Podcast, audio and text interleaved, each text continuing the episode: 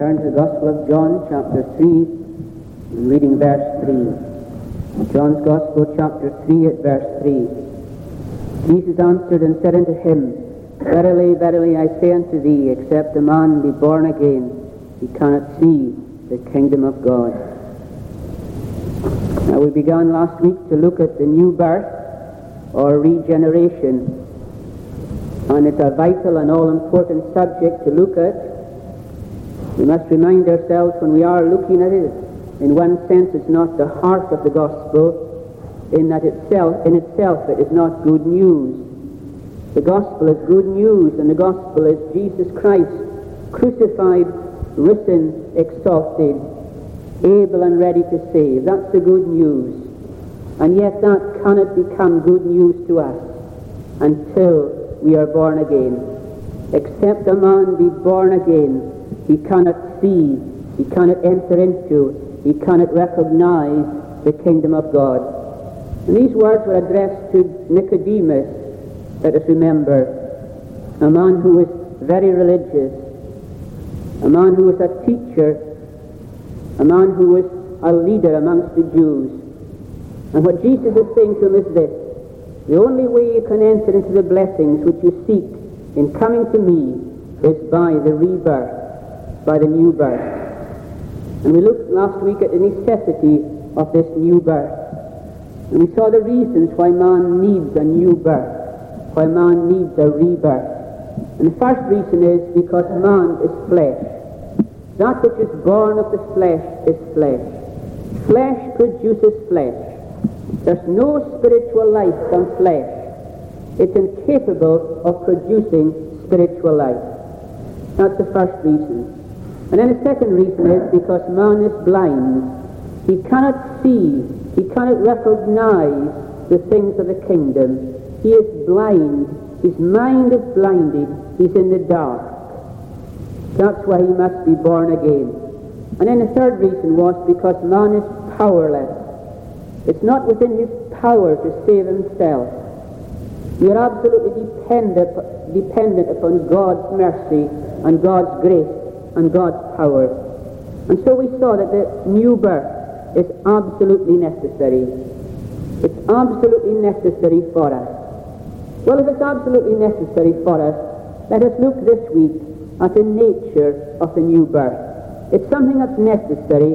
Well, what is the nature of this new birth? Well, three things with regard to the new birth. First of all, it's entirely the work of God. It's entirely God's work. The word translated again, you must be born again. If you have a Bible with a margin, you can see it could also be translated born from above. The, the word there could be translated equally well, born from above. In other words, the work is heavenly in origin. It comes from above, this work. It doesn't rise from the earth. It is not man produced. It is God produced. It's the work of the Holy Spirit. The Spirit gives birth to Spirit. It's entirely a work of God. And it's a sovereign work of God, we are told, because Jesus says, The wind bloweth where it listeth, and thou hearest the sound thereof, but canst not tell whence it cometh and whither it goeth so is everyone that is born of the Spirit. Verse 8. The wind bloweth, bloweth where it listeth. It bloweth, bloweth as it pleases. This is God's sovereign work. It's a free act of God. He's not under any constraint. God is a free agent in a new birth. It's a sovereign work of God. It's a work from above. It's God coming down that's what this new birth is. You see, Nicodemus was schooled in the religion of doing. All his religion was is summed up in what a man does. And that's what he was thinking about all the time. What can man do? Doing, doing, doing was his religion. And what Jesus is saying to him, well, salvation begins with not doing, but with receiving. Salvation is about receiving. Salvation begins with something that God does, not what man does. That's natural religion. That's the flesh. It's always talking about what we can do. But Christianity starts with what God does. It involves the exercise of divine power and a manifestation of divine love. God intervenes to give us salvation, and He brings it from above. It's God's work. It's entirely God's work, this new birth, this being born again. And therefore, it's a work of God. It's a heavenly work. But then the second thing we are told about it is it's entirely a new start. It is spoken, first of all, as a new birth. And John is very fond of this concept of a Christian being born of God. He told us earlier on in his, gospel, in verse chapter 1, verse 12, about those who received Christ. As many as received him, to them gave he power to become the sons of God, even to them that believe in his name, which were born not of blood, nor of the will of the flesh, nor of the will of man, but of God. They were born not of natural descent, not of human decision, not of a husband's will, but of God. They were born of God. And in his epistle, he develops this theme how Christians are those that are born of God. Everyone who believes that Jesus is the Christ is born of God. And right through his first epistle, he develops this idea that the Christian is a person who has been born of God. And it's not only confined to John, we have it in Peter. Peter tells us in his first epistle, he has begotten us again into a living hope.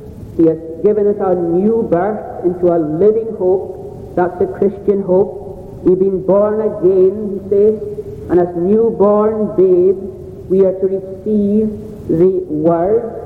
We, are to desire the sincere milk of the Word. It's a concept in Peter and also in James. He chose to give us new birth through the Word of truth. We are begotten, says James, through the Word of truth. It's a birth. The child is born. The Christian is born. He has a new birth. And therefore, it's a new start because it's a new birth. It's a new beginning. But then also it's a new creation. You see there was a creation at the beginning of time, and now there's another creation. A creation for a new age. There was a creation for the first age, and now there's a creation for the second age. And the very New Testament word for regeneration is palingenesis, another Genesis, or a second Genesis. And Jesus, speaking to his disciples in Matthew 19, verse 28, says, At the regeneration of all things, when the Son of Man sits on his glorious throne, you also will sit on thrones. And what he's saying there is, when everything has been completed, when the whole work has been finished, it will be called a regeneration. Because not only will man be regenerated, but the heavens and the earth will be regenerated. It's a new creation. It's a recreation. It's a work of regeneration, a new creation. And Paul, in writing to Titus, says that he, according to his mercy, has saved us. How? With the washing of regeneration. The same word a new beginning, a new creation. And Paul says emphatically at the end of Galatians, he's all stirred up within him because of that controversy at Galatia, the controversy that was dogging the church at Galatia, people saying that you needed to be circumcised, that you needed to do the works of the flesh to please God. Well, what Paul says at the end of that epistle, neither circumcision means anything nor uncircumcision, but a new creation. That's what matters. Forget everything else. Everything else is insignificant in comparison with this. What matters is, are you a new creature? Are you a new creation? If any man, he says writing to the Corinthians, be in Christ, he is a new creation. You can't be in Christ without being a new creation. And therefore, it's a work of new creation. And the emphasis is upon the magnitude of what God is doing. He made a creation at first, and people go out perhaps today and they'll wonder at that creation, they'll marvel at it, they'll look at the beauty of it, but they never think about the new creation that God is making. The new creation that He's making in the hearts of His people, and one day will make throughout this world. The magnitude of the work which God is doing, He's making a new creation, and therefore it's a new creation. But then also, it's a resurrection. It's not only a birth, it's not only a creation, but it's a resurrection. And this is the beauty of this, you see, because the first creation was made out of nothing. The first creation was made out of chaos. But the second creation is made out of its very opposite. It's made out of death. Life is made out of death. And therefore, it's a more wonderful creation than the first. The first creation was made out of nothing. But the second creation, the new creation, is made out of death. He brings us from death into life. You are he quickened or made alive, says Paul, who are dead in trespasses and sins. And he gives us new life.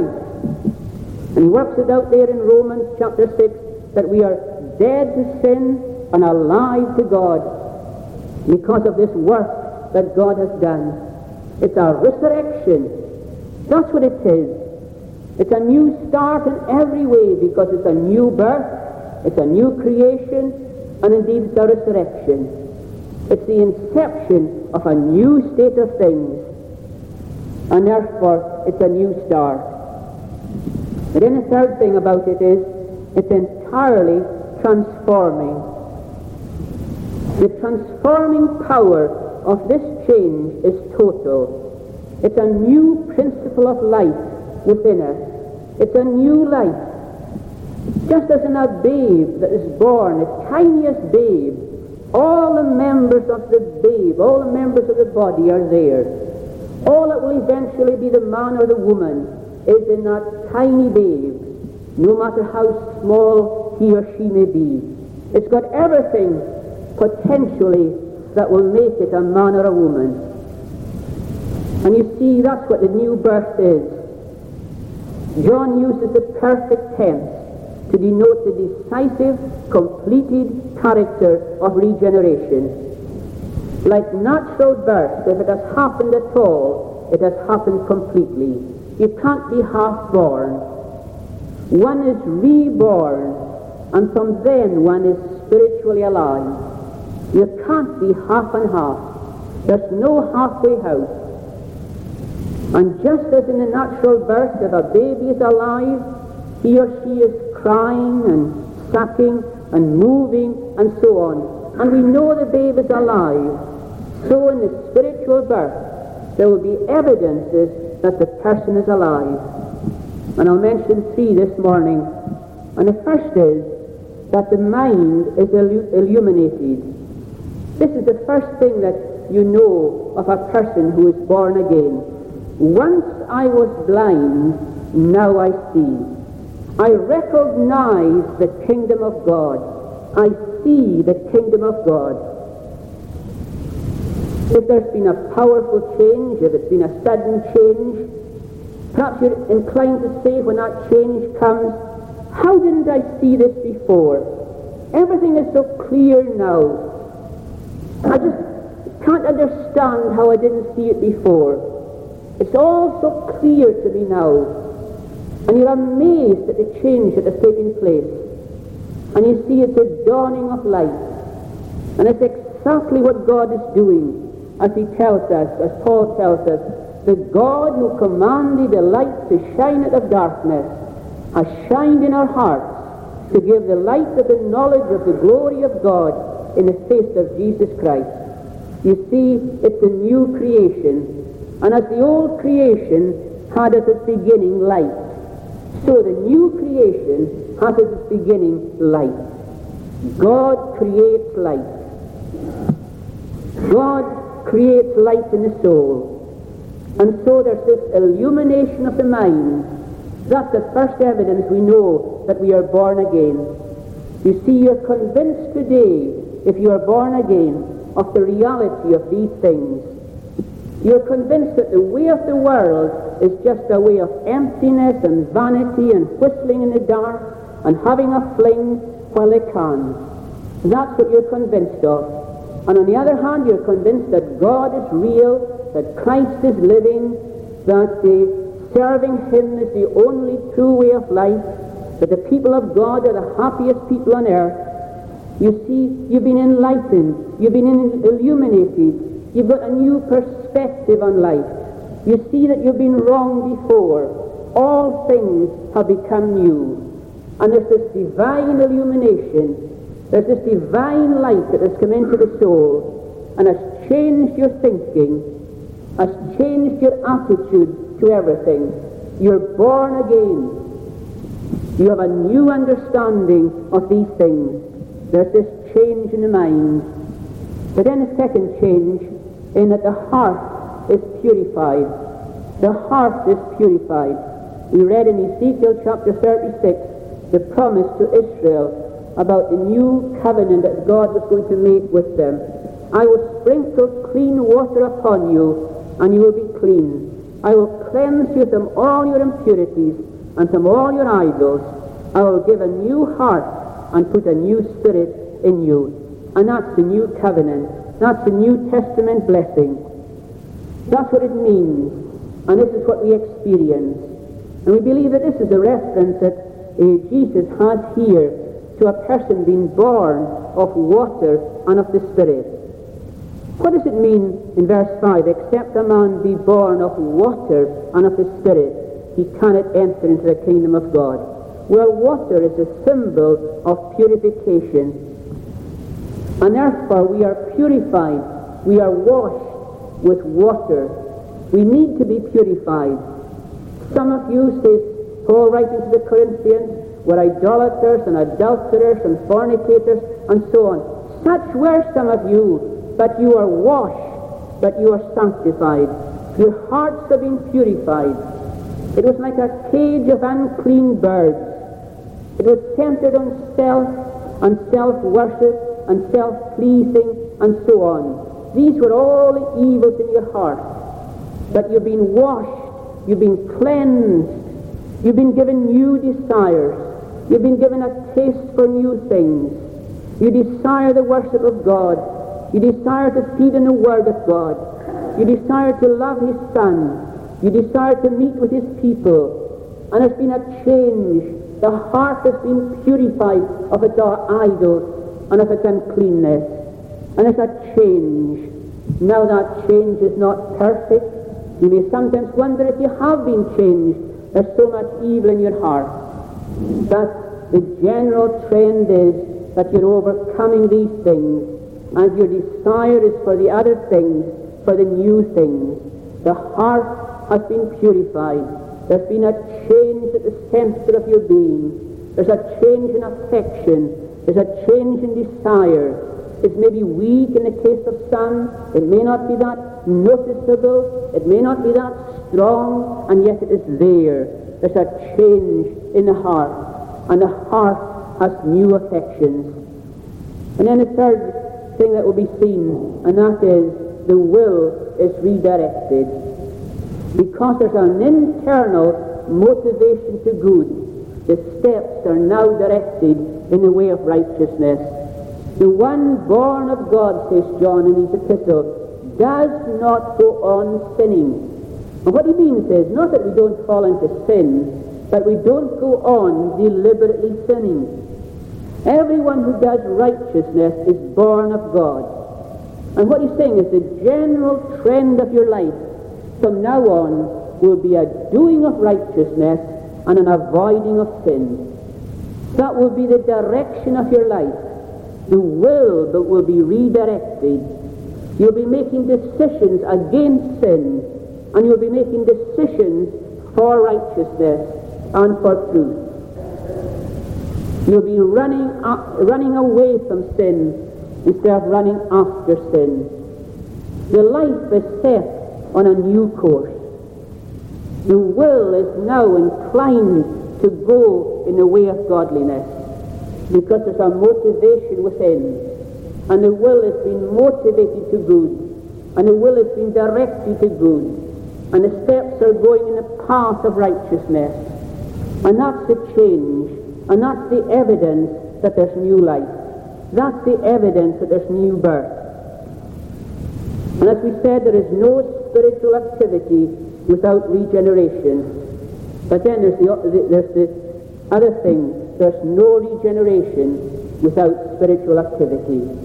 Because where there's regeneration, there'll be life. Where there's regeneration, there'll be spiritual acti- activity. The change is so radical and so great that it must reveal itself sooner or later. It cannot be doubted whether a person is alive or dead. In normal circumstances, we know whether a person is alive or dead. And therefore we'll know whether a person has been born again. And there's evidence flowing from it. These evidences that we have been born again. And you see, there's no halfway house. And this is so evident in what uh, our Lord is saying to Nicodemus here. You're either born of the flesh or you're born of the Spirit. There's no halfway house. You can't be in, in between. This is a solemn thing that you can't be in between. Oh, you may be in doubt as to your regeneration, and lots of people are in doubt as to their regeneration. They don't come to a consciousness of it perhaps for years. We're not disputing that. But what we're saying is you can't be in a halfway house. You're either in the one or, the, or in the other. And that's the solemn truth. You see, the religious Jews, in that passage we read in John chapter 8, they claimed Abram for their father, and they thought they were all right. And what did Jesus say to them? Jesus, the meek and mild Jesus, says to them, You belong to your father, the devil. You see, that's the choice. God is our father, or the devil is our father. There was Judas, the religious Judas, one of the disciples. Have not I chosen you twelve, and one of you is a devil. The words of Jesus and the words of John later on in his epistle, he that committeth sin is of the devil. You belong to the devil. And the choice is either belonging to God or belonging to the devil. Now I'm sure many of us have been alarmed in recent days by the revelations that we've been seeing in our newspaper about 30,000 Satanists, 30,000 devil worshippers in this, in this country. People who are bent on evil. God is their enemy. Satan is their friend. Satan is the Son of God, taking part in terrible acts in this land. Right throughout the land, we have these people. The power of evil that's in this land. The power of wickedness. And so much of it hidden. But it's there. And it's a powerful thing. Now, the thing that we ask you is, which side are you on? Which side are you on today? Are you on the side of that? Oh, well, you say we haven't gone to these extremes. That's not the question. Are you on the side of these people? Are you on the side of Satan? That's the question. But let's put it, let's put it another way. If you can't answer that question, are you on the side of God? Are you on God's side today? Is God your Father? Is Christ your Savior? Can you say you're on God's side? Because you see, there's no neutrality. There's no neutrality in the New Testament. You're either on God's side or on your, the devil's side. You're of your father the devil or your, you're of your father God. And you see, it's a day for decision. It's a day for coming out.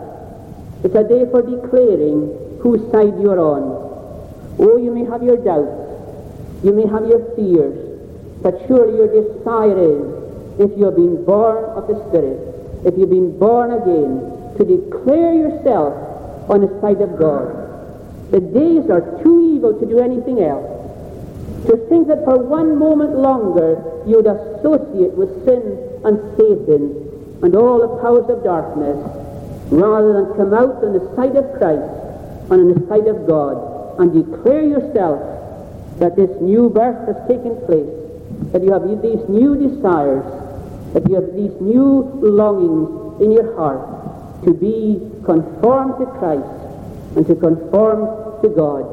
Well, that's the question you've got to ask yourself today. Have you been born again? And if you have been, then declare it for God's glory and for your own good. We bless our meditation on His Word.